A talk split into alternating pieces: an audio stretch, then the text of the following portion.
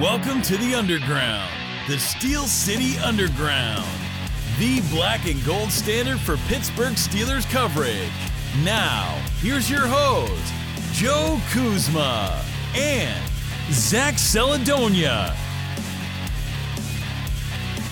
Hello, everyone, and welcome to another edition of the Steel City Underground podcast. My name is Joe Kuzma. Joining me over to my side here is my colleague and friend, a one uh, Zach Flash Celadonia, and I usually start these things off by asking, "How you doing?" So why not? How you doing, Flash? Doing good today, man. I'm I'm feeling after this game, it's like I felt good, but then I also felt like bittersweet. It was like highs and lows, man. It's like it's like Red Bull and coffee mixed with alcohol. Like you can't uh, they get pulled in every direction, and we know why. But I'll I'll ask, how you doing, man?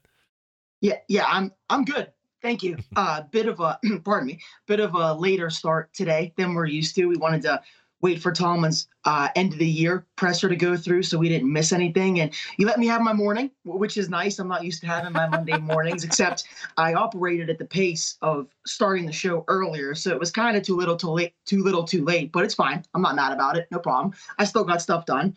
I went to go get toilet paper. Adulting over that's here. That's always a fun surprise when you wake up and you realize, is that all we have? I, I had that moment when I was in the bathroom doing my thing, and I'm like, that cannot be all we have. So made an emergency run to Sheetz. Didn't feel like going to a real deal gas station, but I grabbed the toilet paper and uh, some like snacks, and I go to the register, and the cashier is a real weird experience. He was like, "Ah, been there before, man." And I kind of looked at him and I said, "Been where? You had to poop before?" Yeah, yeah. I'm I'm, I'm buying toilet paper. I, it was early or, or late for him, I guess, if he was there from the night shift. But it was just a really it caught me off guard and I was like, yeah, man, I know vibes, right? Gotta poop. So went to go get that, came home, showered, and you said it, you said it perfectly. It's it, it's a bittersweet ending to the Steelers season, but I'm I'm oddly at peace with how things ended. I told a lot of people before the game started that as long as we finished on a high note um, and won the game in a good fashion and we didn't if we were to miss out on the playoffs, that was a second place medal, uh, metaphorically, that I was okay with accepting. As long as we finished strong, which we did. Sucks we didn't make the playoffs, but that's the Jets' fault, you know, not our fault. Yeah, I was gonna get there, but it, it's kind of weird how you were talking about all the adulting and stuff, and and you said like you showered, like you don't sh- ever shower before the podcast or anything. It was just you kind of do surprise me sometimes being up earlier than me. There's like a text sitting there, and I'm like, you know, I get the kid on the bus sometimes. The kid doesn't know this. It's like, you know, daddy's going back to bed, man. This is like, you know, I went to bed late. I need my rest. I need my eight hours. So it's because uh, of my dogs. I don't have human kids, but they get up like yes. every morning at six, no matter what. They don't care how tired I am. And I can go back to bed, but I always inevitably end up laying there and just scrolling on my phone. And then the more stuff you look at on your phone, I feel like the more awake you get because it just like wakes your brain up. Yeah, the blue, it, too much thoughts put into your head. It's like you're sitting there. It's like the counting sheep thing, and it doesn't work. You know what I mean? And the, and the blue yeah. light too. I think the blue light, like I'm going to use that like night mode, like early in the morning. I have a back cave for a bedroom, man. It is pitch black. I got the blackout curtains, you name it, the color changing bulbs. Everything is just it's low level. But I'm disappointed though. You went to Sheetz. You said you got some snacks. Did you get a Schmiscuit? Did you get a schmegel? Did you get like? I just uh, I got a bag of hot fries. Oh jeez, oh man, and, and I'm over here, and I got the McCafe. I got I got the McDonald's breakfast today, man. We're always talking. We haven't talked about McDonald's for a little while, but it was you know when I'm when I'm traveling or I'm in a pinch. Like this morning, I was just I was hungry, man, and it was just that happens when you eat like a I don't even know how many ounce steak I had tailgating when you're when that's your breakfast the day before, and then you're not supplementing with you know like a 16 ounce steak or whatever the hell I had. I wish I had a photo of this, and I got to go back and see. We had NFL Network people come by and uh, film the tailgate, and I have no idea if I was like shown. With, oh, that's so cool! I've always wanted to beverage. be there when they get the crowd shots on uh, yeah. game day with Rich Eisen. Oh yeah, right up front, and um, me and me and the and the Cuzzo uh, grilling. He had these huge steaks, and it was like he's trying to like flip the thing, and it's like sliding off this Steelers branded. You know, we got Steelers everything. You got to. It's the only way to roll, right? So easy to uh, buy gifts for. Yeah, yeah. Well, run out of ideas. Although my sister-in-law got me like one of those foam number one fingers. Oh, I wish I had it sitting here, but I already put it with my other stuff. And it says like number one fan, but it's an oven mitt. So it's like kind of like pseudo. It's like kind of fake. Like the rest of it's blacked out, uh, but it's like I can picture it. finger. Yeah, it's it's a cool thing, man. You need it because you never know. Never know when you're going to handle hot objects. You got to be prepared when you're out there. When you're tailgating, it's like camping. You got to be prepared for all of the elements. And thank goodness, like it was great football weather yesterday. It was about 40 degrees. It was a little nippy, a little wind, a little wind cutting through, but otherwise, It's a like it beautiful was day. The, fir- the first three quarters were so nice. It got a little chilly in the fourth, but those first three quarters, sun was hitting just right. It was like oh, see, God was smiling on the Steelers, per see, usual. I'm in the shade because I'm on the Steelers bench side. And so the shades got me immediately when you have that daylight uh, savings time change, which they need to scrap that. That's just I'm still screwed up from it. I still haven't caught up or, or adjusted to it. So, uh, but yeah, the shade is hitting me like immediately. So it, it's a little cool. It's a little brisk, but uh, it's not that bad. However, uh, we do have something you already alluded to. This you're jumping. You're jumping ahead of the topics for today. JETS, which I was hearing a little bit of that in the stands. I'm not sure if you heard that. The JETS, Jets, Jets, I, Jets. I thing. did hear the chants from the crowd. they suck. Like uh, I was watching some of that game, you know, on the phone, and the way this game ended up at the end for them, for those who may not have saw it, there was multiple pass interference calls in the fourth quarter. Uh, I think one was called a horse um, horse collar tackle from, but it was from the nameplate or whatever, maybe. They called a horse tackle, uh, horse collar tackle on Yeah. Quinn Williams, the defensive lineman, for grabbing Jaylen Waddle around his nameplate and dragging him down. It wasn't an actual horse collar. Yeah, yeah, and then uh, there was um, there was something else that was called too. There was an intentional grounding called on Flacco, and it just didn't seem like he could fall or um, find anybody like at all. And it ended up a Jason Sanders 50 yard field goal with 23 seconds remaining in the game. Jets had a couple opportunities with like about six minutes left, uh, but they just they couldn't muster anything. Um, No, man, it was Yeah, it was weird painful. being at the game and like depending on who you were around and what cell type of service they had, you were getting different things. Like I had people saying, "Oh yeah, the Jets stopped them," or "Oh, the Jets just punted." oh, now that Yeah. now they're up, now they're down. It was there was no consistency until like the end of the Steelers game that I was able to gather enough to to realize that it, it wasn't going too great for the old Jets. And in hindsight, I should have known Flacco was going to play like shit. I, I wanted to believe that he wouldn't play like shit, you know? Um, enough, at least not shitty play for the Jets to come through, maybe defensively or just just do enough to win the game. But I think it might be might be done for, for Joe Flacco, man. I, I th- this game was as ugly as it gets. He had a nice gig going for the past like five years where he was just bumming around as a backup, but the cat's out of the bag now that he he really can't do anything good anymore. And it's it's a shame to get that close and have to bring ourselves to the level of rooting for Joe Flacco to come through in a big way and the Jets. Um, but that that's what you get. You know, I, I joked earlier a second ago that that's the Jets' fault. It's really our fault for not beating the Jets uh, earlier in the season. So you can't you can't be too mad, which which helps with uh, I guess the the bit the sweet part of the bittersweet ending of the season is like we we we did the best we could with what we had with with these last six games. You know, we needed help to get in because of how the early parts of the season went, and we didn't get it.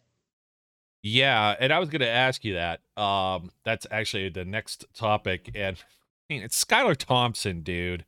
Like seventh round pick up against a veteran like Joe Flacco. Like, come on, man. I, I, I, I'm burned. That's what I was telling myself burned. before the game. I was like, dude, if I I try to take myself out of the biased situation and put myself in a non-biased point of view mindset, and I was thinking if I was rooting for the Dolphins in this, I would say, okay, we've got Tyreek Hill and Jaylen Waddle, but we've played like ass the past like five weeks. We can't do anything right. We're on our third quarterback. I, I would have been worried, more worried if I was rooting for the Dolphins. So I sold myself on, well, the Jets have a good defense. The Jets, they have a decent offensive line, I guess. They Yeah, I was sold think on all that. a good coach. And, and it it just the 11 cards 6. were stacked in 11-6. our favor, I think, but it, it was an uncontrollable thing. It was 11 6, and it was only 11 because of a safety at the end where they tried to do like whatever lateral business that they were trying to do.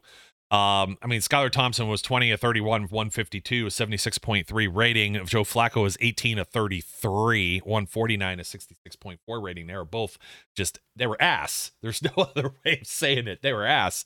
So, battle mid. Yeah. So that's, that's like, they needed the, the one thing that happened was the Bills took care of business against the Patriots. That game was back and forth a little bit, but Bills' emotional high, they weren't going to let that slip away. And you were just, come on, Jets, do something. Like it's like the meme where you're poking with the stick. Um, yeah. That's where it's like some folks were asking the question. It's like, are you ending the season on a high note? Is is it better to end this way? Than it would be you make the postseason and then you got to go to Buffalo because that's that was the only scenario after the game was uh, ruled no contest between the Bills Bengals. Uh, I, I don't know. I've kind of got both uh, opinions of that. Like I'm a firm believer of get in, make the postseason. Sound like Mike Tomlin being the competitor he is. It, he's not going to say it, but he's disappointed. He wanted to be in the playoffs.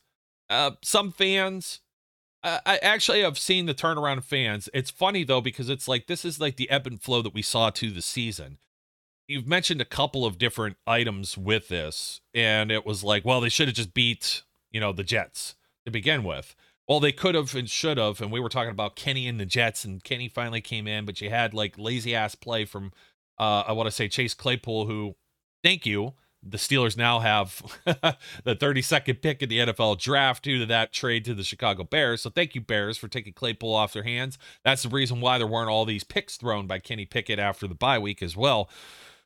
Um, he was responsible for that. You know, Freiermuth, there was another one that maybe Kenny shouldn't have thrown. Kenny kind of grows into his own. Are you headed into like a high note? Could things have been a little bit different? Yeah, Gunner has one doink off of his face mask. Should they have played Kenny earlier in the season? Um, well, let, let's table that for a second. Are you feeling better about ending with a win against the Cleveland Browns, beating them in very decisive fashion, and not being, once again, for 33 years now in a row, the Steelers have finished with a better record than the Cleveland Browns? You got to go all the way back to like Chuck Noll era to when the Steelers were in the basement of whatever division, AFC North, AFC Central. Before they had electricity. Pretty much before they had texting. It's kind of like the Bengals stat with playoffs and not being in the playoffs, right? Would you have rather ended this way and not made the postseason, or would you have rather went to Buffalo and do you think, according to the quote from Stan Savran and Charlie Batch in the postgame, had a maybe a puncher's chance uh, I don't know. Steelers have been playing really well defensively, everything like that. It's a hard environment to go and win in, having a rookie quarterback. Is that a better experience if they would have went there and got the brakes beat off them once more, even though the circumstances were different? Or would you have rather just, okay, finished it the way it is right now? I'm happy with how how the season ended. I'm I'm as happy as I can be without making the playoffs. And I think as of about four weeks ago, when the five game win streak got off and running, the whole well, they might as well lose the last few games just became a stupid point to make because even if they would have lost a few of these last ones, we're picking 17th in the first round. They wouldn't have gotten much higher than the 17th pick. So I'm not really, I don't see the positives anymore in, in finishing the season out in, in a tanking way, like going about it that way. I, I saw that side of it when things were going rough and off the rails a bit, like really after Kenny's second concussion. But I'm happy with the way they finished the season because it's good to finish on a high note when you have such a young roster. And on defense, it's kind of different. Our pillars are all experienced veterans. Minkah, Fitzpatrick, TJ Watt, Cam Heyward, they're not young guys by any means. They know what it takes to win. They know what it takes to be a Steeler. They know what's expected of this franchise and, and this town and, and what the fan base expects and the Steelers themselves. But with guys like Kenny Pickett and George Pickens and Connor Heyward and DeMarvin Leal, all of which, all four of those rookies came through yesterday in their own way. Some more than others, of course. I know Leal only had like one or two plays, but they were good plays. And he probably would have had more if he didn't have the injuries this year a little bit. Uh, Connor Heyward, a couple big plays. George Pickens and Kenny, obviously, a lot of big plays. They finished the season strong, growing together and seeing and realizing what it took to finish that way. You know, they the complacency is a funny term. And I mean, losing in general is it's not accepted around here. And I think if they would have gone about a lackluster and and given less effort to end the season, it would have just set a really low bar, either subconsciously or, or not, in these young guys' heads that okay, well, this is just how it is here. Like we'll try to win some games. If we don't make it to the playoffs, who cares? That's not really a thing here. It's a thing across the NFL. A lot of franchises don't care that much about winning. They're more into money and they're more into the continuous flow of bringing in new names and new players, new coaches to just pump revenue and get the fans excited. We Steelers are about winning here. And not only the rookies, but for second year guys and third year guys, fourth, like Najee, Pat Freiermuth, uh, Zach Gentry, Alex Highsmith, Kevin Dotson, if he if he's going to be starting next year, who knows? But these other guys besides the rookies, it's good for them to finish out high too.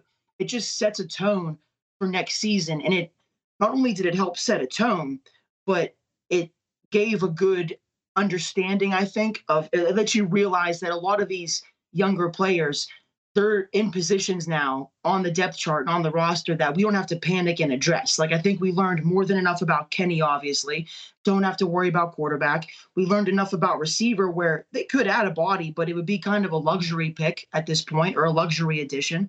Learned tight end, we're set. Like the defensive line, they they could add some pieces, but Leal looks like he's gonna be a guy. You don't learn these things if you don't finish the season strong, giving your best effort, trying to win games. You go into the season with all these question marks because you took your foot off the gas and you don't know how these guys play to their full potential.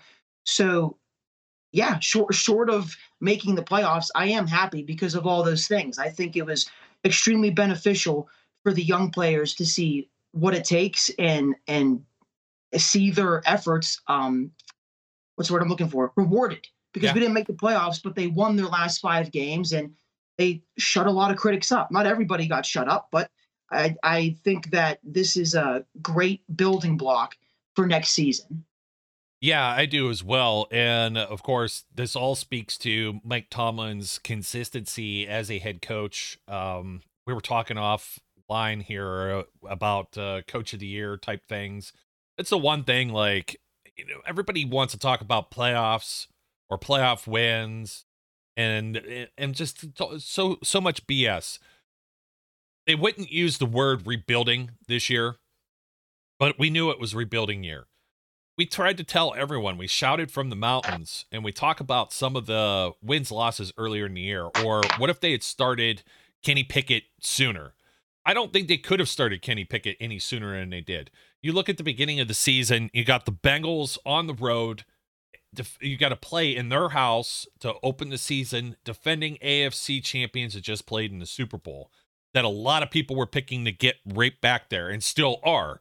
Uh, New England Patriots, and they won that game, but then they lo- they lose four in a row, which was tough, and it's because you lost T.J. Watt because they played hundred freaking snaps in an overtime game. He gets hurt in overtime, and you lose the guy f- until the bye week they play against Bill Belichick, and then you have a short three week or three day turnaround to play Thursday night in Cleveland. So, uh, two AFC North games on the road and a home game against Bill Belichick, and you're going to start a rookie quarterback. That, by all means, and I know somebody was in the comments or somebody was on Twitter and they're like, you know, shut up with the he didn't get the QB one reps in camp. No, he didn't.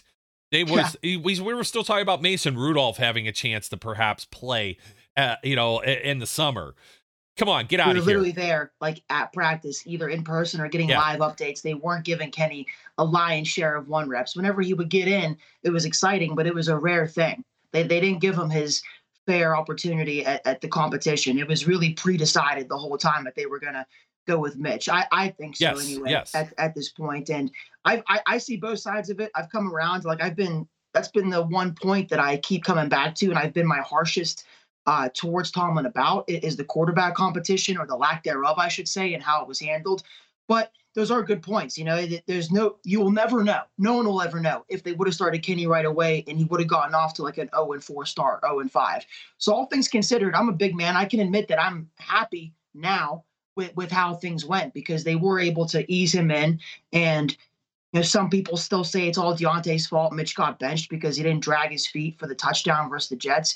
Dude, eh, are we forgetting that the Browns and Patriots game leading up to that game were just they were two of the most boring games offensively I'd ever seen. We couldn't do anything on offense. Yeah. So yeah, the, the against the Bengals hook, either, except for one half. Uh, except for one half and one series in overtime, they didn't do a whole lot against the Bengals either. That's what I mean. Yeah. So there's this like, oh, he had a quick hook versus the Jets. I think that was just the nail in the coffin. Was the three points in the first half versus the Jets. I think it was more like, okay, we got beat by the Patriots, got beat by the Browns because our offense really couldn't do much of anything. Our defense didn't get like torched those games. So I think it was a, a collection of all those things when they finally decided to turn to Kenny and yeah, I I, I suppose it, it, was probably the best time to do it because if they would have messed him up before then, that would have sucked. And if they would have waited much longer, it, it could have stunted or slowed down his growth to the point that we've seen it right now. So I think that's something that I can switch my point of view and be like, I, I wanted them to start Kenny right away, mm-hmm. but I can see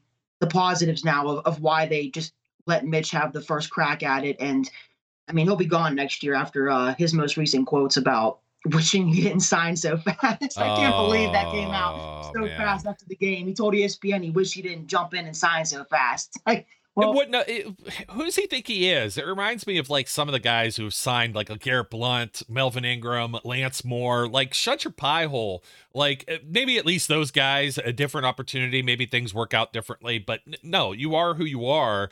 Where yeah. was Trubisky going to go and play this? Was he going to be better with the Carolina Panthers, like for example? It's, like it's funny too because you can't like how would he have known? Like how would how do you predict that sort of thing? Like oh he could have played on the Jets, he could have went like to the Texans or whatever. Dude, the Jets.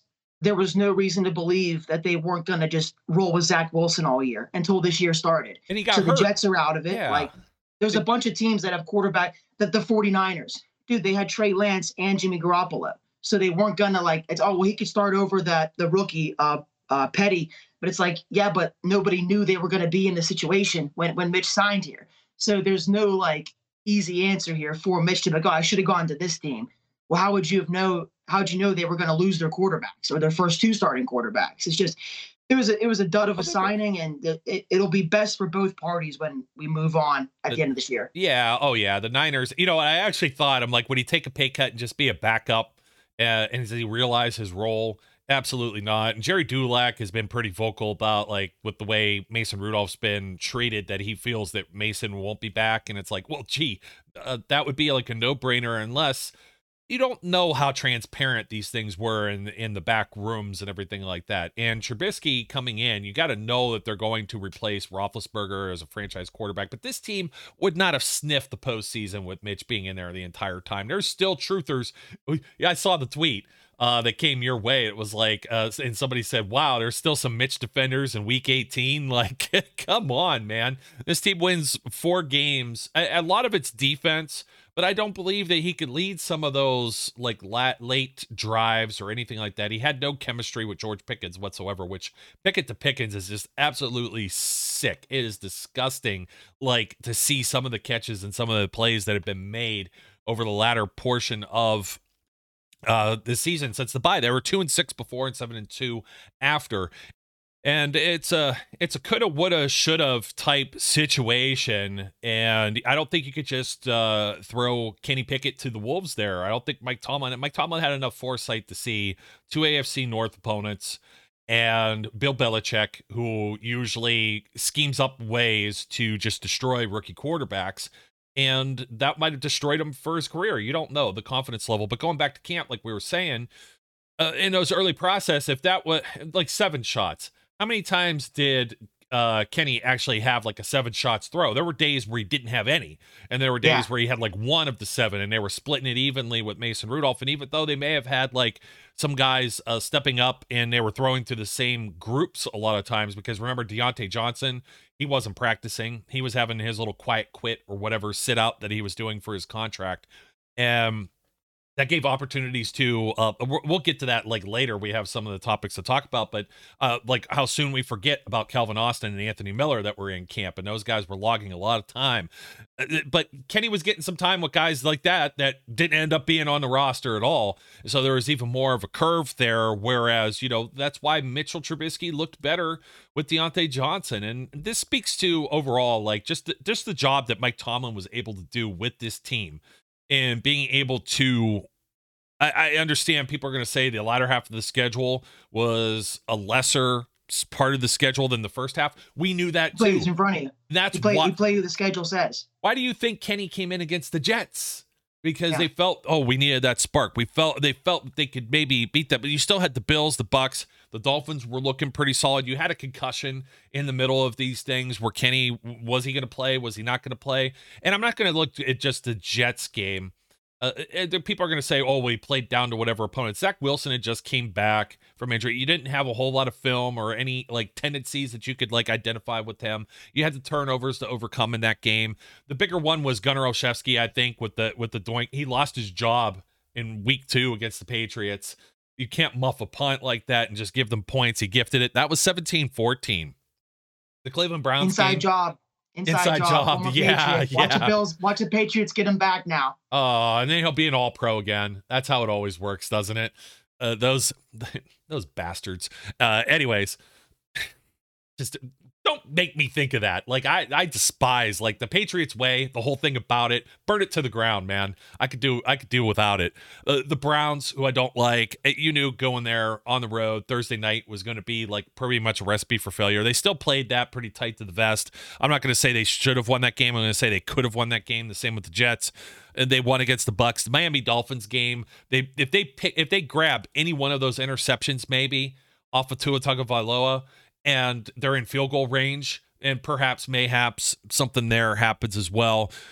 There's just like there's just a lot where people are talking about the highest paid defense, and they didn't have all those guys. And you see how much of a home wrecker TJ Watt is when he's on the field, and it just speaks to Mike Tomlin. It, this team could have just folded up, and they beat Tom Brady. They beat Tom Brady with who, who was in the secondary that game?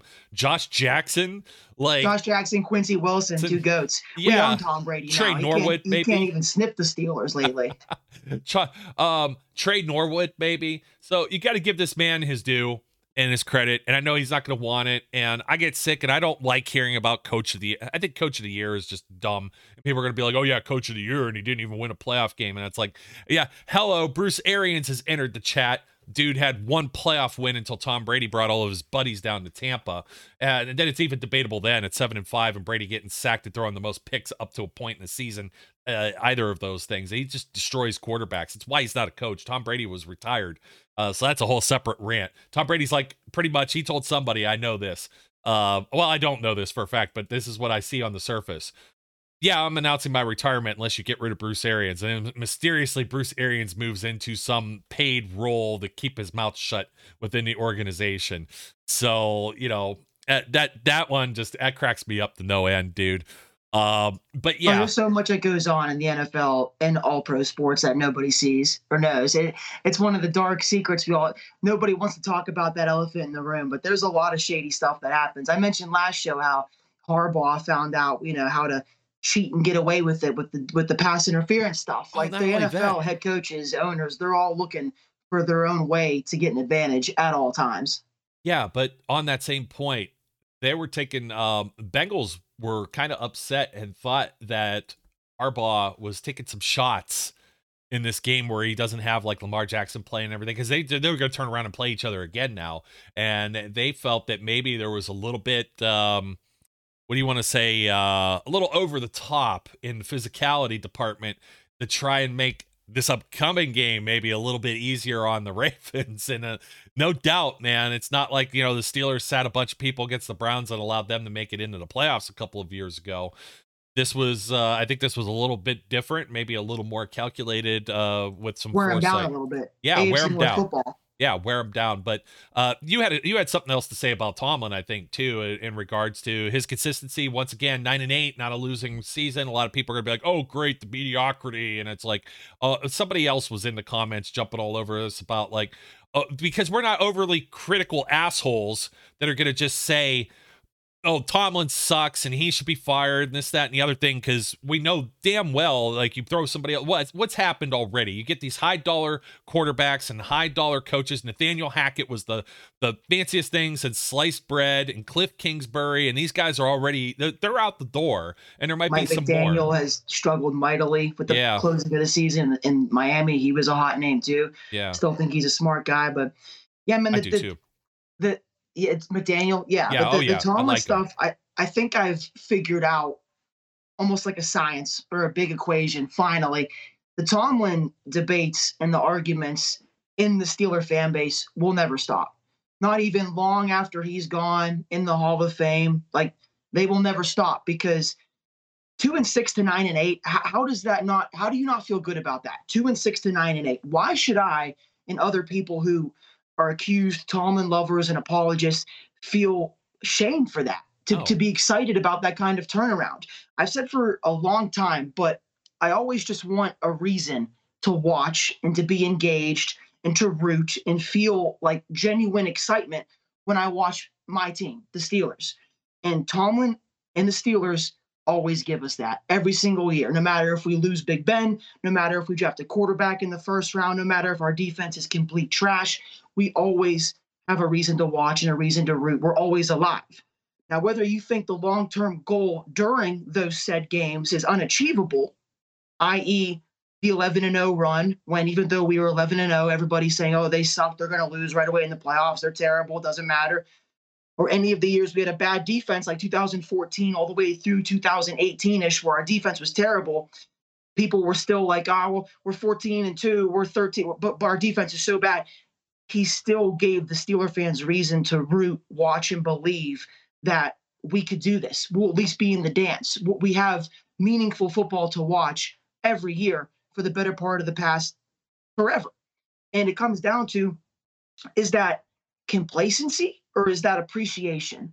I think it's as simple as that. And you'll never be able to change a human's mindset when they're they have a, a one way of thinking and you have the other. It's it sounds so stupid, but it's true. It's like some people are never going to look at it as appreciation. They'll always look at it as complacency or mediocrity, as you mentioned. But I don't see it that way. I don't feel it that way. I just only one team wins every year. You know, there's 32 teams. Imagine being the Cowboys. Imagine being the Cowboys or like or, or a worse team that doesn't even have accolades from the 90s. We just it I think it's it's a person by person thing that'll never change. No matter even if Tomlin wins another Super Bowl, which obviously we hope and think he will while in Pittsburgh, there'll be some other argument about how it took him way too long to do it. And it took him like, oh, well, he only did it because he's got TJ Watt and Minkah Fitzpatrick. And no, and now Kenny Pickett's a top five quarterback. There will always be a reason for these people to bring Tomlin down. And I can even I can sit here and admit because this is true. When we were struggling this year, about halfway through, I said that yeah, Tomlin he might be coming off with a great coach level a little bit. I knocked him down a peg to good coach. I didn't get extreme mm-hmm. with it, but I feel like it took less than four months for that prediction of mine to, to be wrong. I, I think he's a great coach. I think it's certified. You hear any other fan base, whether it's on TV, on Twitter, with in your friend group, if you're friends with another fan of a different team, everybody asks, dude, why why do people want Tomlin fired? They don't understand it, and neither do I. I, I think I do. Like I just said, I tried to crack the code, and I just want to say one more thing in closing here. It's it's all the clips you see, it's all the quotes you hear from players, it's the literal success that you see on the field. Tomlin's a great coach, and his players are the number one reason why I think that's true. Because Mason Cole, who's been here not even a full calendar year, he's our new starting center. He had a really good year. He won the Steelers Media Award for being like the best interviewee on the team and having the best availability with the media, best answers, all that stuff. Someone asked him right after the game, How did you like stay focused? How did you, you know, two and six, three and seven, you got to nine and eight?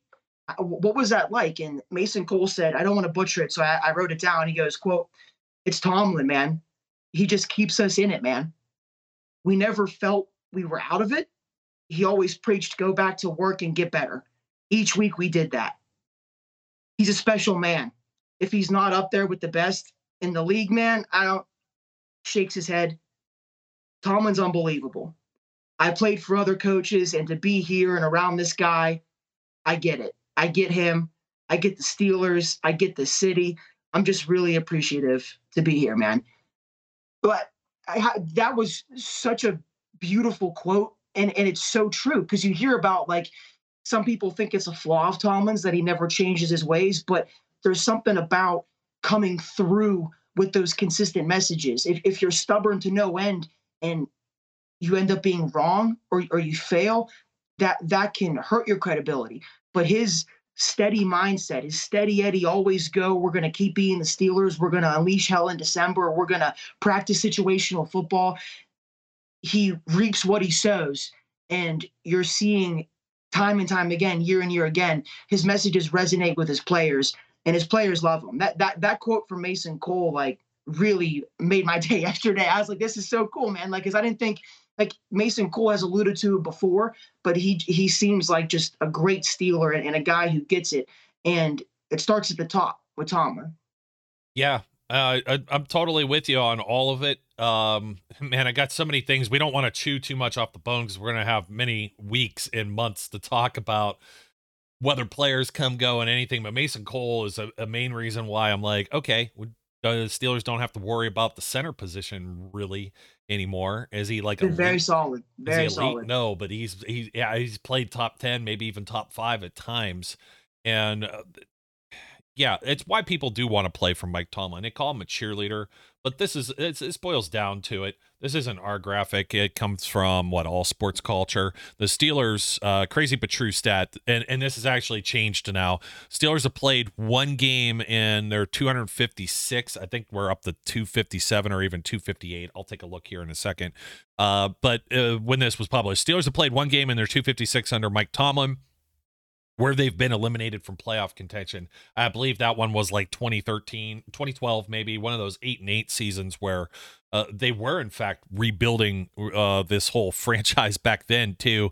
And it's you know tried to tell people like all along that this is um, this this isn't going to happen like overnight. The whole rebuild thing doesn't happen overnight.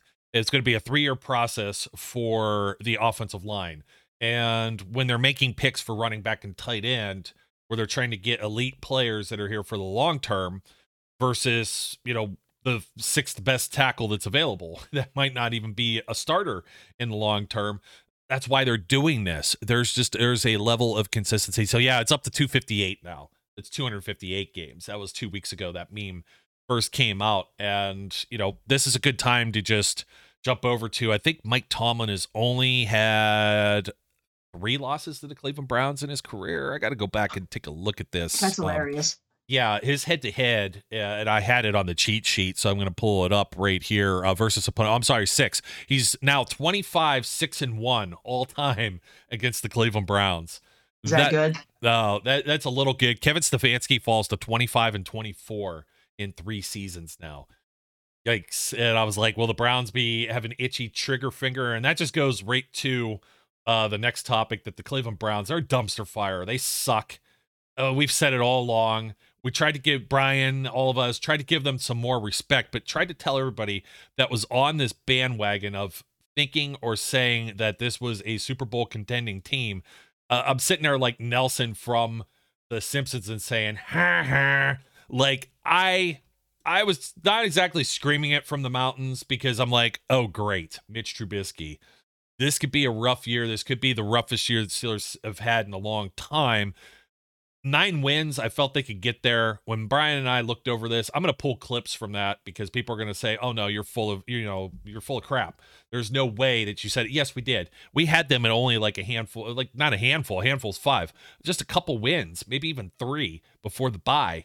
And then we said, well, when, when, when We started going down like the second half of the schedule. And it was like, so are we trying to say that they're going to absolutely suck and everyone's going to be off this bandwagon and they're going to be talking about firing everyone before the bye? Yes. And then we were saying afterwards, everybody's going to come around and they're going to be proud of how this team finished. And this is going to look scary and they might make the playoffs and it's going to make everyone look like fools because the AFC North is just thinking, well, Ben Roethlisberger's out of our sights now. The Steelers are gonna they're gonna perpetually suck for seasons to come, and it's like that's not the way this works in this town they might not have made the postseason and somebody would have been able to tack on their dumb little meme of saying, well, Mike Tomlin wouldn't have won a playoff game if they would have went up to Buffalo. So now they're just going to say, well, they haven't won a playoff game in X amount of times. They didn't make the playoffs. Well, it's a news flash. 24 teams in the NFL. There's only 32 of them. 24 will not win a playoff game this year. That's uh, you know what, uh, three quarters, 75% of the league will not win a playoff game every season. And I know you're used to the Steelers' goal of winning Super Bowls. They're building for this.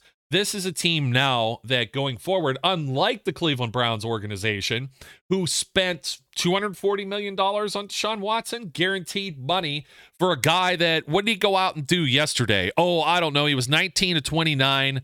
He had two touchdowns. We'll get to that real quick, too. Uh, two Kenny picks. Played, Kenny, Kenny played better than him if we're going to be serious. Oh, Kenny out. Kenny did outplay him, even though statistically he had a lower quarterback rating. Kenny was 13 to 29, 195 with a touchdown. But Deshaun looked rattled.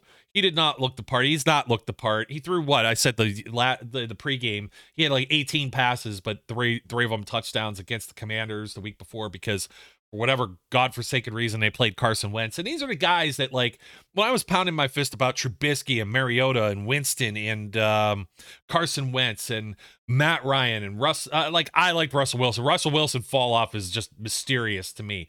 I know you're a big, big stand for Aaron Rodgers, who now maybe pulling some diva stuff now too, keeping his jersey and thinking that and and saying that uh, you know, well, I don't know, I've got to evaluate things and that for fifty million dollars.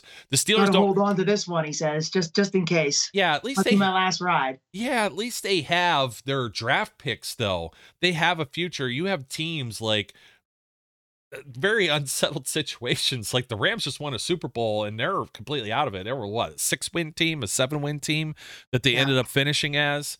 Uh, were they, they even that high? Are coming back that he might win. leave for TV again. Yeah, yeah, they might be out of a coach no draft picks to build upon. Is Matt Stafford and his back and everything? Is he healthy? Are they going to go? Is he going to retire and they end up with Baker? Is Baker a dude? Like what? You know, Aaron Donald was talking about retirement and was coerced back into coming back. He was ready to li- leave out on the high note too with the Super Bowl win last year. So it's a very um it's fun funny to look at like the teams that talked so much trash against the Steelers the Bengals, it's coming. It's creeping up. They probably have this season and next the window of opportunity before Joe Burrow needs to. You're going to back up that truck and pay that dude a lot of money. Lamar might not ever see his bag. So the Ravens, the Ravens has played this game before, like CJ Mosley. They were like, see ya. Uh, they've done it with other players and have gotten rid of like guys like Haloti Ngata or something. And you're just like, wow, how are they going to compete without them? And they build through the draft. They're very too similar to the Steelers that I hate it. makes me throw up in my mouth. And we loved their draft this year. They they patched up their offensive line and got some things that but without that quarterback, you can't tell me Tyler Huntley's not getting it done, and you got Anthony Brown. The, combination ain't going to do it. They thought for a little bit that maybe they could have. No, it doesn't work that way. And their system is built around Lamar Jackson. So unless they spend all this money for Lamar, that's the reason that they have been competitive as of late. And then post Joe Flacco, it's been difficult for them because number one, Flacco didn't end up being the guy that they thought that he was when they gave him all that money after the Super Bowl. They had to replace legends like an Ed Reed or Ray Lewis. Cleveland Browns do not have that foundation. I'm sorry, and somebody's going to think this is a hot take, but Alex Highsmith is every bit as good as Myles Garrett at this point. Alex Highsmith is just a smidge off of being just that good. Impact, impact wise. Yeah, impact wise.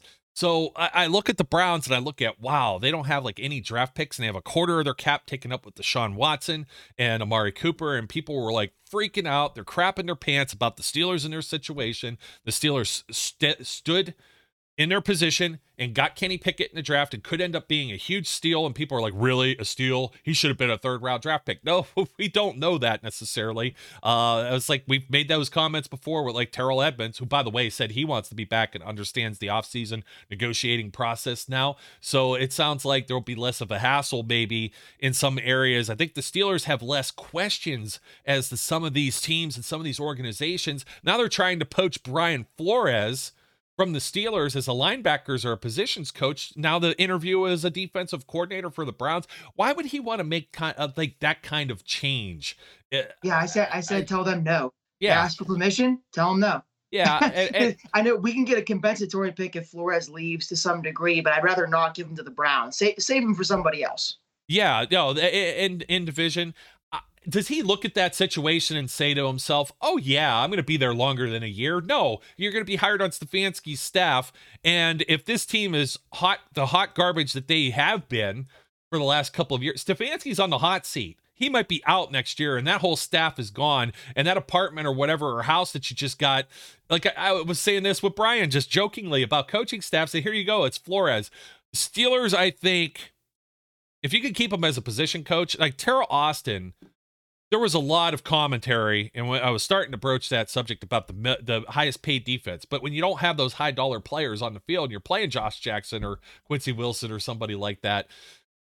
Okay, uh, that's not the highest paid defense now. That was just like grocery baggers off the street. I think you got to give. I, I really thought that Brian Flores was being groomed, maybe, or being held like like a Keith Butler, for example to take over like when Dick LeBeau walked away. And I was thinking that might be like a similar because there was a talk about whether or not uh, Tomlin was asked that question today, whether there was any retirements or something like that. So I, I like I strongly feel that if Flores wouldn't be groomed just to be head coach if Tomlin ever to walk away, I mean he's been doing this a long time and it doesn't sound like he's ready to walk away just yet. But if you're patient enough, Brian, you don't have you could send your kids through school here in like the Pittsburgh area. You don't have to move. I don't know if he has kids, but if you're building a family or anything like that, it's not going to be as tumultuous as going to Cleveland and then from Cleveland you're going to end up wherever else. And there's going to be teams that are going to blacklist you because you have or currently maybe it, you know the, the ongoing lawsuit with the league. Nobody wanted to touch him. He was like a pariah or a leper.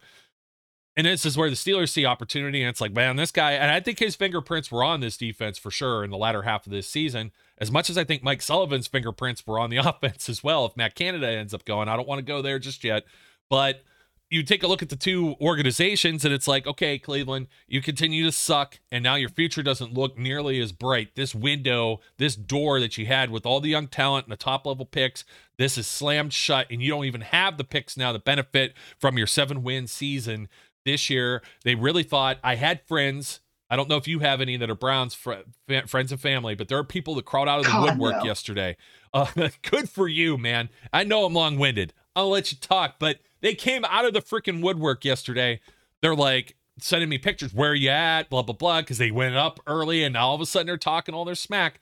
And I just sit there patiently. I'm like I'm like the old kung fu kind of like mentee mentor type relationship. I'm sitting there with like the stick and I whack the young kids when they get out of line, and I'm just waiting for that opportunity. I'm gonna go. I'm gonna whack them and say, "See, like Rafiki from Lion King." Exactly. They're not.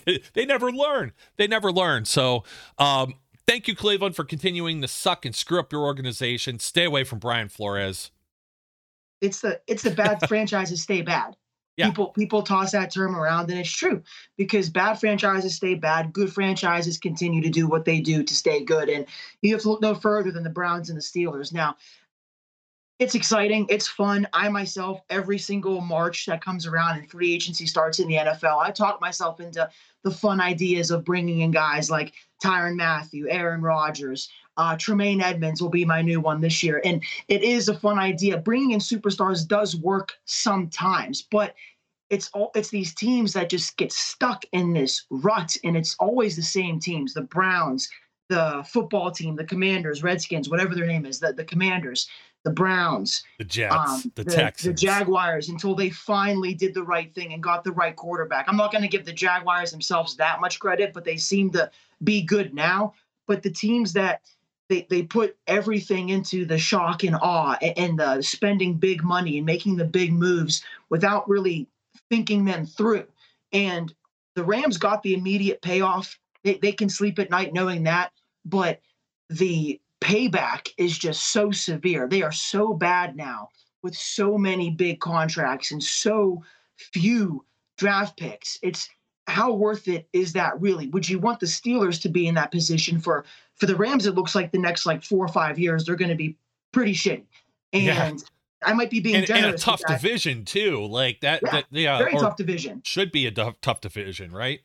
And I, I want the Steelers to do exciting things as much as the next guy, but you're seeing it live time blow up in the Browns' faces with with the Deshaun Watson thing. I mean, he he seems like a different quarterback. I know his release is the same and his mannerisms and who he is is the same, but yesterday watching him live at Heinz Field, he just his his best plays were when he would take off and run. It's like, yeah, he, he can still do that, but he wasn't reading the defense very well. He was taking a lot of sacks, running into sacks, and I think I think it's it's not crazy to say that he might never be the same quarterback that we saw with the Texans, and, and the Browns are on the hook for it. Whereas the Steelers, you look at good franchises like the Steelers, the Bills are a great example. The Bills are seeing the payoff of doing it the right way right now. They haven't won a championship yet, but the past like the better part of the past two, three seasons, it's been well known that they're a juggernaut. They they have a legit good quarterback. They haven't done anything crazy as far as addressing needs with a an outside the house addition. I know they traded for Stefon Diggs and they signed Von Miller. Okay. We traded for Minkah Fitzpatrick and we signed I don't know. We haven't signed anybody outside of the house. What's up? James Daniels. James Daniels, sure. And hey, he's so solid. It shorts up the O line, right? That was a need. So yeah, no, yeah. He, he, made a good contract. Miles so they'll, they'll, make the necessary moves and they'll spend necessary capital, but they don't get ahead of their skis. You have to play both sides of it. You have to make necessary moves, but you can't put all your eggs in one basket. That's what bad franchises do, like the Browns and teams, franchises that are smart and have proven and continued success, like the Steelers, Bills, Ravens. They do it the right way. And I think this year uh, was the first step or second step because Najee and Freiermuth are second year guys. You're seeing it happen live time without us losing all of our money, without us sacrificing too much draft capital. We're doing it the right way because we are a well ran franchise. Yeah. Because you don't have all of that turnover and change Never. Constant. so somebody with different ideas and having to offload players you don't want in your scheme or system that are cost still on your books and everything like that. Like everything is positioning itself that a lot of people are like, well, they won't be able to keep Alex Highsmith, who uh, led the team with 14 and a half sacks. And it's amazing how many people just finally woke up to this. As I was telling everyone last year, like, hey, this guy's on the rise. Like, look at when they everybody was more concerned with Melvin Ingram uh, crying and whining his way out of town than they were at looking at the young guy waiting in the wings who was kicking Is Alex ass. Highsmith a free agent this year? No, he will be. He'll be oh, in a contract year coming up, but people are already discussing as to whether or not they'd be able to keep him. Why I not? Like, I miss that.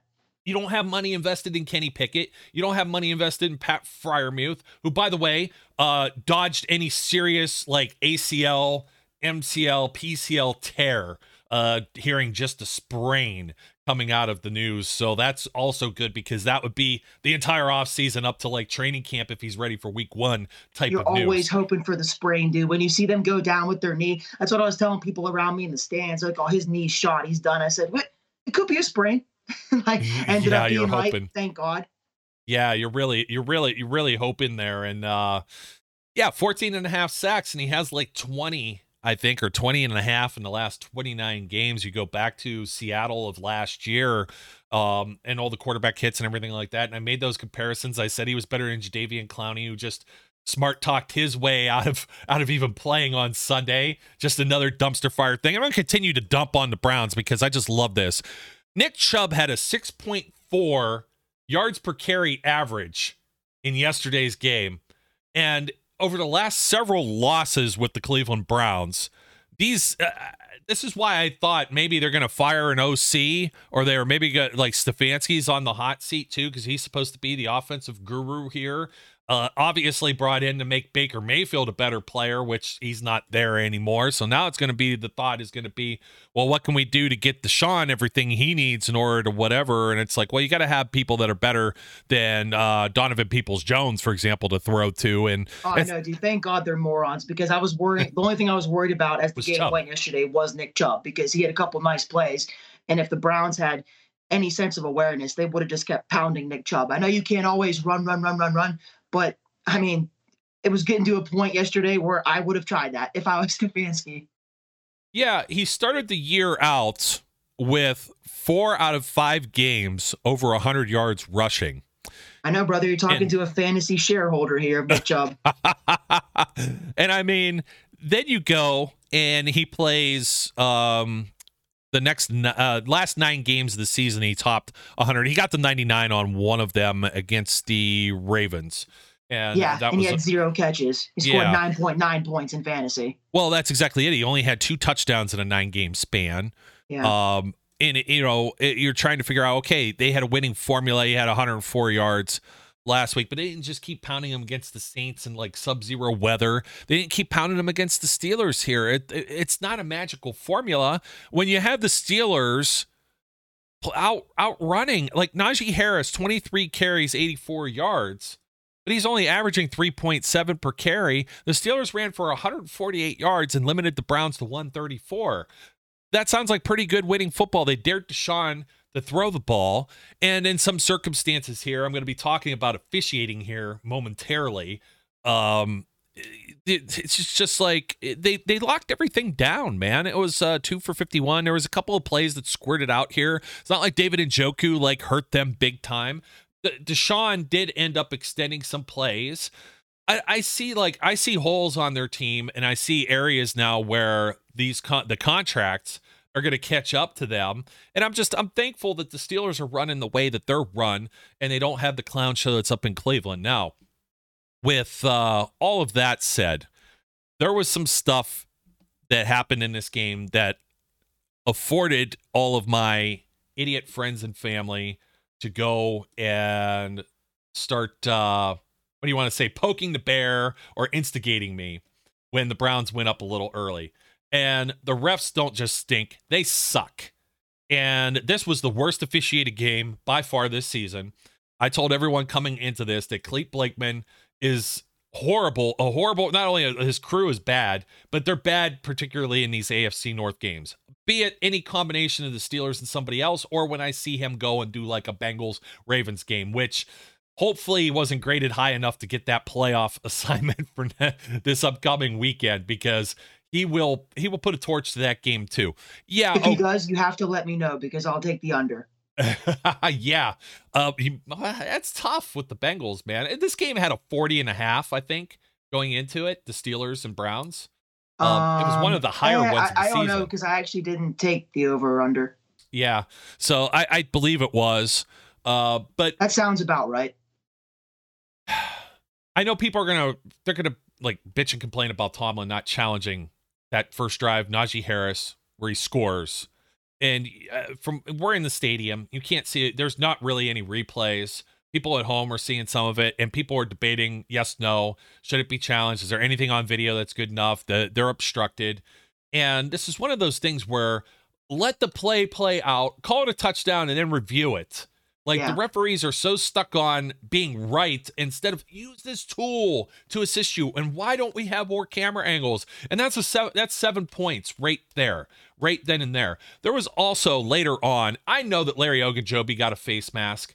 I don't care. Uh, they missed that too, and that was garbage. Okay, let's let's talk about two the Robert Spillane illegal contact or whatever, where he was like within two yards of the line of scrimmage, and they called like an illegal contact or um, it wasn't a pass interference, and gave the Browns a new set of downs on a, what ended up being a scoring drive where Deshaun Jackson, Jackson, Deshaun, no, he's out of the league too. Uh, Deshaun Watson ends up leaking out, extending a play, and guys are trying to grab him, and you don't know what you could do because they allow the quarterbacks to wear skirts. And another play later on, which ended in a touchdown as well, where Cam Heyward, all he did was tackle the guy, and they're going to say he slammed him with force or whatever. How are you supposed to let go of him? He's slipped out a few times and then ends up making these big plays. And I believe that was on third down or second down, maybe. And it was going to force. It, like I think it was second, but when you look at it, it would have been like third and ten or whatever from the one instead of first down automatically. So which they punched it in the next play. So it was a it was a huge penalty, man. I don't know if you can mm-hmm. tell or the listeners can tell, but my voice is a little raspy. It isn't like gone where I've gone to the game before, i.e., when they finally put Kenny in versus the Jets, or like this the Ravens game last year, uh, late in the season, where my voice has been completely shot for like a week straight. I was pretty under control majority of the game, but when they called that flag on Cam Heyward for roughing the passer, I booed so loud, my voice cracked at a moment that I thought I did severe damage to, to my throat. oh yeah, I was so I was... fired up, man. The whole you know oh. too, like yeah, it's a home game, so the crowd's gonna give the refs shit, like regardless of if they're right or wrong. But you know from the intensity of the boos and how pissed off everyone is when it's actually a bad call. Like the play was over and done. Uh, the Browns scored their touchdown, and the refs were getting ready for kickoff, and they jogged down by the end zone where I was sitting, and the boos came back. Like the crowd wasn't yeah. done booing after the touchdown the Browns scored. It was like, no, you guys fucked up this bad. Like we're gonna let you hear about it until you give us a makeup call. Which I was trying to tell people around me. I was like, it's okay, it's okay. They owe us a makeup call. Those happen makeup call. And um, we got one later. They uh, gave us the pass interference on Diontae and um, the, the, no face mask on Larry. I can't remember if that was before or after, but that was the one thing I was clinging to in the stands was like, they screwed this up so bad for us. They owe us 15 yards somehow. We're, we're going to get a play here because that, that happens in the NFL a lot of the time is whenever the refs mess up that bad, they'll give the other team a penalty. It, it's sad but true. Um, not sad, but it's your team that gets the payback. But I was waiting for something to happen because that was so egregious. Cam didn't throw him down. It was it was Deshaun Watson's own flailing that came down when he slapped his arm on the ground. That causes like this. It causes like dramatic scene. He was totally fine, and yeah, man, that that that had me real hot. Like like I said, you can tell when when the refs are really messing up, and it isn't just like a bias from the home crowd. Yeah, and Deshaun, uh, in that whole thing, Clete Blakeman's the one who called. Uh, he was there. He's the white hat, and I was. I'm down in that same corner. He came to that same corner, and he was talking with one of the one of his crewmates there. Uh, and the boo still carried through because people spotted him in that area, and it's like we're not even gonna let you talk. You were just like. that was just so ridiculous. And actually, that scenario that played out was it was first and 10 from the Steelers 14. Kareem Hunt ran for three yards. Then uh, Deshaun stepped back to pass. It was only a five yard roughing the passer because I believe it was. Um, was that maybe a half to half to distance type deal within yeah. that situation so within 20 yards but he was sacked it would have been a loss of eight it would have been um let's see uh, I'm trying to see first and 10, second and seven. That would have been, uh, I'm trying to do the math, third and 15 from the Steelers 19, practically the 20 yard line out. And they were probably in two down territory, being down 20 to seven. It felt like they were willing Cleveland back into the game to make it competitive and maybe screw the Steelers over at the very end of this. And then, of course, uh, you got a 14 play, 75 yard drive after this. It only took uh, five minutes, 34 seconds. And this was Derek Watt scoring a touchdown and doing the gritty. so the gritty uh, was awesome, dude. You know what else is awesome? Is yeah. Psychic Flash was on full control during the game yesterday. Sometimes I'm in the zone and I go full Tony Romo. And not only did I get the Derek Watt touchdown right, I didn't call the play, but I uh, it was kind of quiet uh, around my section, and I was like, "Give it to Derek Watt." And this kid, like four rows back, turns around, like literally pointing and laughing at me like I'm some kind of cartoon character. And I'm like, "What, dude? Like he, he's gotten five first downs this year." Yeah. And because I said that, my buddy next to me laughed and was like, "That's so funny that you just like hold on to that stat." And I was like, "He gets it. He gets the ball across the line." And then yeah. the next play he scored, and I reached down and I tapped the guy on the shoulder, and he turns around laughing because I'm like, "You know you did wrong." And I nailed that. I nailed Pickens touchdown because we're yeah. sitting there before Pickens oh. touchdown early in the game, and the play before Kenny went to Diontae in the corner of the end zone on a fade, and I'm sitting with my buddy, and he's like, "Dude, why don't they?" Why is it Diontae? Why don't they give Pickens that shot? He should get the shot over Diontae. And I'm like, I, I hear you, dude. I, I kind of agree, especially after what we've been seeing these past few weeks. Next play, Pickens is in the slot. I lean over. I'm like, dude, Pickens in the slot, look for the seam, same play as the Raider game, right there in the clear. And before I could really even finish my sentence, the ball was snapped and Kenny threw it to Pickens for a touchdown. And my friend went freaking nuts, dude. It was it felt like I scored. I was like, I called that. There it is.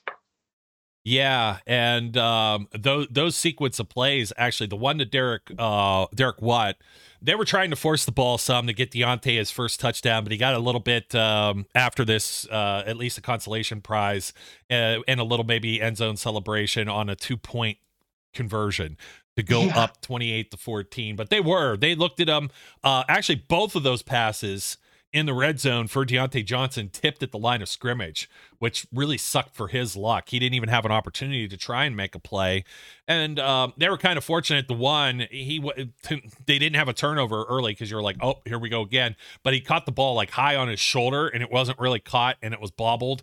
And as soon as I saw that and it was kind of knocked away, I was like, oh, good, incomplete pass. It's like bailed out. But people are already ready to like boo. I'm so sick of like them clinging to uh, there was somebody on my Twitter just yesterday that was talking about the that Pickens and Diontae Johnson don't have reliable hands because they have five statistical drops this season. And I'm like, that's just so ridiculous. Stefon Diggs, Ja'Marr Chase, and countless others. I think Travis Kelce have like six, seven, eight statistical drops. And it's like, well, they have more targets. Not than the Diontae Johnson. Diontae Johnson, um, somewhere along the line here, I do have this.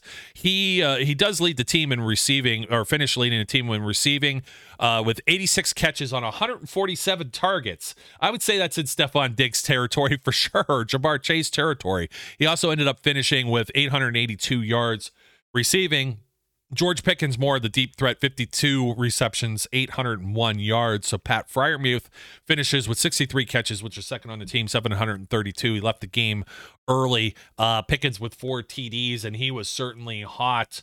Uh, uh, very hot stuff, a hot commodity towards the end of this season, as was. Uh, let's give it up for our guy Connor Heyward who is just he's sneaky. He's so sneaky. I know that we're gonna have a lot of talk as we go on and and into the off season here about who comes, who goes, who replaces, who does this. He earned some more PT. You've got to say though, like how um, even though we're talking about the refs kind of suck type of topic, and we didn't really, I think, have this on our uh, on our on deck, uh, so to speak. People are already jumping to the the draft talk, right? And with the with the draft, and they're not like it's kind of funny to me just for the sake of like we got free agency still. We've still got um Joe would rather talk politics than NFL draft before March. Yeah, because you still got a combine. You still look at all the needs the Steelers filled like they oh they need offensive line. They're going to draft offensive line. They're going to draft offensive line. Then they sign mason cole and get james daniels. They bring back chuks for and then all of a sudden it's like okay we're pretty much locked into these five guys. So it's very hard to predict. The other thing is is like when you get on the train of like thaddeus moss who worked out with the steelers and may sign i would uh, i would i would assume he was uh, given a tryout for maybe a futures contract. But around this time several years ago when he was coming off of lsu having all those guys drafted off of burrow's team people had him as high as like a first round pick and he went completely undrafted if i recall correctly uh, if not yeah like yeah a, that was like a month after the season but then it, yeah. the word got out pretty quick that he was a raw dude I, yeah. I, saw him mock second third a couple times and then as soon as we got to like the combine time he, he was out of there but but after the season people were really high on him and what do you want people to do man we got two first round picks that, that's so exciting you know we've never had yeah. two first round picks yeah, you know what? I want to bring up that tankathon again too, but no, it just goes back to people talk about how oh well the Steelers suck at drafting. You know what I mean? Now you're jumping to the draft already, and it's like look at this draft class just this year. Like Kenny Pickett, George Pickens, DeMarvin Leal, um, Heyward. Con- Connor Heyward, like Robinson. Mark Robinson uh, got like 11 snaps yesterday, so he the got, whole draft played except for Calvin Austin, who got hurt, and, got, and he, have Heyward, played. What's up? And he would have played. He yeah, would have definitely yeah, he was played. killing it in practice, man. And I, Connor Heyward, I continue to just be so impressed with his athleticism. You know, it's it's hard to describe, but I'm gonna try. Some NFL players, NBA players, and some athletes, they just have it. You know, like their athleticism is elite. I'm not calling Connor Heyward an elite player right now, but his athleticism is elite, I think, because he's just so people use the word effortless. I don't want to come off like I don't think they try. It isn't effortless, but it's it's natural. They just flow. They have hands like glue. They they are always open. They his acrobatic catches that he's made this year, more than one occasion, those aren't easy catches, but he makes them look easy. And I've said it before, he's built like a fire hydrant. Like his athleticism doesn't really make sense, but he's so fun to watch because he's so smooth and natural. It's it's kind of coincidental because I think George Pickens also has this like elite athletic trait that it just looks easy for him out there. Like they those two, George Pickens, Connor Heyward, they were born to play football, and it sticks out every time one of them gets a target and, and snags it. it. It's it's just it's satisfying, like mentally to watch. Yeah, I, I've called uh, George Pickens Antonio Brown with physical gifts like bigger. size, bigger. stronger. He the the stuff he does just looks so ridiculous. Uh, I'm not ready to jump on. People are talking about corners. They're talking about you know Addison that was with Pitt and and drafting a wide receiver. And I'm like, look, uh, Steve Sims is back, and they already drafted Austin and Pickens last year, and they signed Diontae. They've got like four right there. I don't expect Gunner to be back. We'll get into those deeper talks later. Forgot about Yeah. Anthony Miller was in camp and looked real good. We haven't even said Miles Boykin, who's been a special team stud. But the Steelers, I just wanted to verify this before I I, I shot my mouth off here. Um, so by virtue of the way this lays out with the Chicago Bears ending up in Lovie Smith losing his job for going for two, probably Steelers will pick 17th. And then we see him again at the top of the second round with pick 33. Thank you, Chicago. Well, I'm sorry. They still have it listed here, but for, don't forget, it'll be pick 32 because pick 22 vacated by uh, the Miami Dolphins for their shenanigans with Tom Brady. And then pick 50 in the middle of the second round here. So the Steelers, three picks in the top 50 that is, that's going to be the talk but they've got some money that they could spread around either you know extending or bringing the, their own people back and we'll be talking about that as it goes forward but it's just it was kind of annoying to me that all of a sudden it's like okay what are we going to draft and it's like well we don't know we don't know who's coming back like you're going to go It's for early. It, it's early. I know, but corners like they okay. Will William Jackson the third be here? Like that move was it supposed to pay off a little better? Were they unhappy with Witherspoon? Witherspoon was hurt. Was that a byproduct of that? Levi Wallace kept. Uh, I think he we need to see what happens with. Cam Sutton first and foremost. He's a very high priority for me, maybe the highest. Like I, I think Larry Ogunjobi or having somebody on the defensive line. If you roll with Leal, it's not like Heyward's getting any younger. You're still feeling some of the effects of Stephon Tuitt retirement, et cetera, et cetera. Uh, but that that's like that was completely like ignored, and people were like, "Oh, offensive line," because all these guys suck, and it's like, well, they came together, and I'm not so high like on Dotson or Moore, but you know, it's because of Joey Porter Jr. That's the reason people are saying corner and Addison wide receiver. I'm like, yeah, I, I'm like, You're doing my mock draft, dude. Stop ruining it. I don't I don't see as many holes and it all depends on what they end up doing and what kind of deals they end up making and you've got Omar Khan has been the guy that's always made these uh shrewd contract moves and he's still in position and Andy Weidel is now there to kind of make Man, they're, they're killing it on, their personnel. first try, dude. But Yeah. the guys they brought in this year for the amount of money they had, and they're able to spread it all out. I I, mean, we haven't even mentioned Kazee today. I know I love Damontae Kazee. I hope we can get him back. We signed him for pennies, but he's got this elite trait that if you're a safety and you can be a center fielder and you have range like that, it's it's more rare than you think. You think, oh, you play safety, you can cover ground, right? You're you're a defensive back, you should be able to cover. No, it's not that simple. Uh, the Steelers have been cursed with a lot of safeties who don't have good range, but you see Minkah has that ability and Kazee, and Kazee isn't anywhere near the talent level of Minkah Fitzpatrick, but because he has that second, that sixth sense of being able to know where the ball's going and be rangy in that way, he's extremely valuable. Probably one of the best third safeties that a team can have. And we signed him for pennies on the dollar. So I, I hope he can come back. And that starts with Omar Khan and Weidel, like you said. And they put us in position with two first round picks. I say again, we've never had two first round picks or two first rounders, right? Wrong. Because actually 32 is still a second round pick. And basically, we're going to get the 32nd like picked player by legal definition in the in the draft. Yeah. But he's going to be a second round pick, so he's not going to get that first round contract. He will Yeah, cost yeah. less. Yeah, uh, no fifth, no fifth year option, um, unfortunately either. So you lose a little bit of control over the contract. Yeah, there's good and bad. Yeah, but that's okay. I mean, we're still talking a 32nd player for Chase Claypool who Because you wasn't know what? missed. That too, and when you have two first round picks on fifth year options together, often teams can't pay them because look no further to Minkah Fitzpatrick, Terrell Edmunds. When we got Minkah Fitzpatrick in here, him and Terrell Edmunds are the same draft class. So we had two fifth year options to deal with, and we couldn't do it. We had to only we got lucky and got Edmunds back, but it, it could it could bite them, you know, because they can't yeah. afford two fifth year options. So there's all this stuff you can look at, and it's all fun speculation right now. It is, it is, and I know we're getting long in the tooth here, but just on that same note with um, all the DBs and whatnot, and my little rant about that, it's like you want to replace who with what? Uh, why not stay status quo here? Steelers had 20 interceptions in 2022, the most in the NFL. Minkah accounted for six of them, which is tied with Sauce Gardner, Justin Sim- Simmons, and Tariq Woolen. What a pick Tariq Woolen was. And that goes to show you that you don't have to shoot very high in the draft uh, to get somebody like that. So Minkah is the first uh, Steelers player to lead the NFL in interception since Mel Blount in 1975. Wow. Uh, talk about crazy Hall of Fame territory, right? So yeah, uh, just the just the final thing I think I, I have for us is who you have uh, your early pick to make it all the way. Like it's tough because I hate most of these teams, so I like I I, I don't even want to say.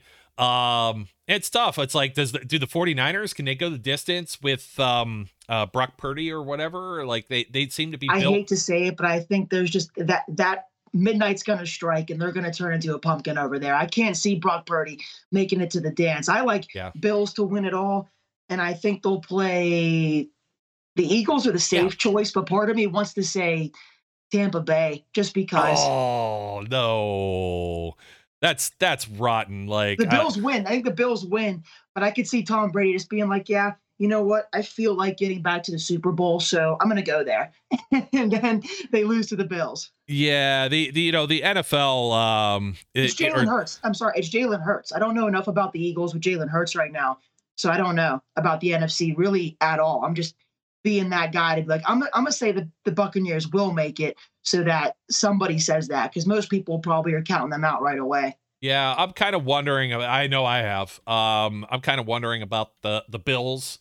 Uh, the Chiefs uh, had an ample amount of rest, and they look like they they get in shootouts. So if the Bills can play some defense, but I know they've got some trouble in their defensive backfield. Uh, they also have a repeat divisional game, which is never easy. You don't know what's going to happen with Tua.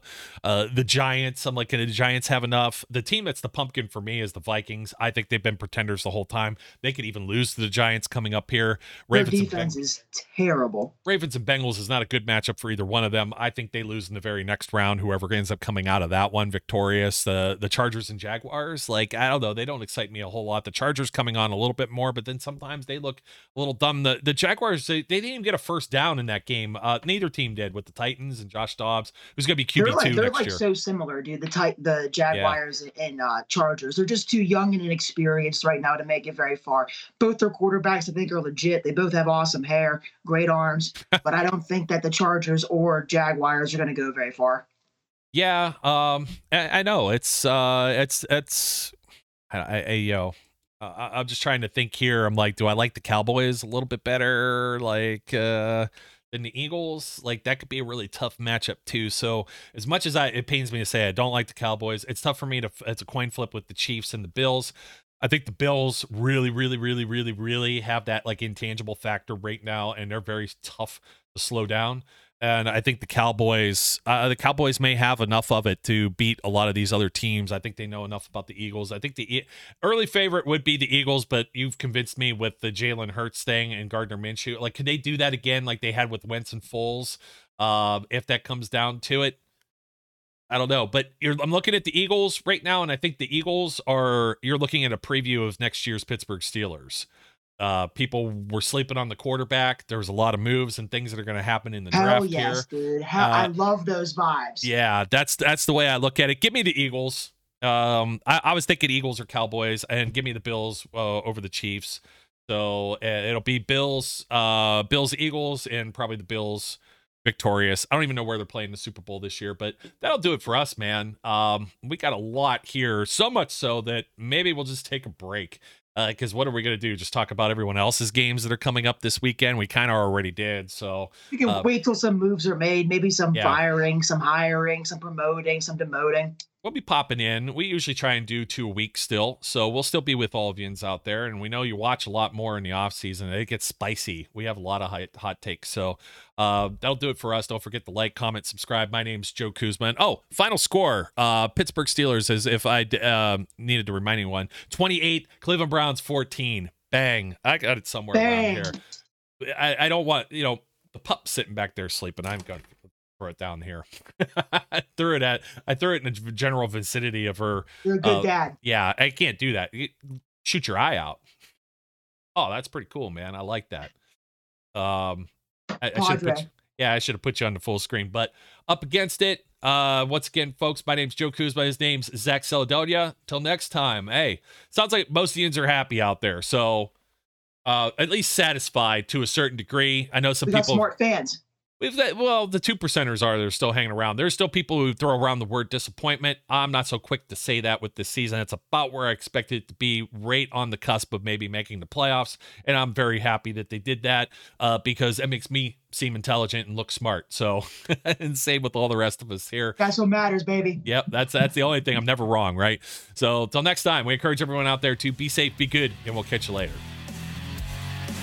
We would like to thank you for listening and remind our listeners to follow us on social media and our website, www.steelcityunderground.com.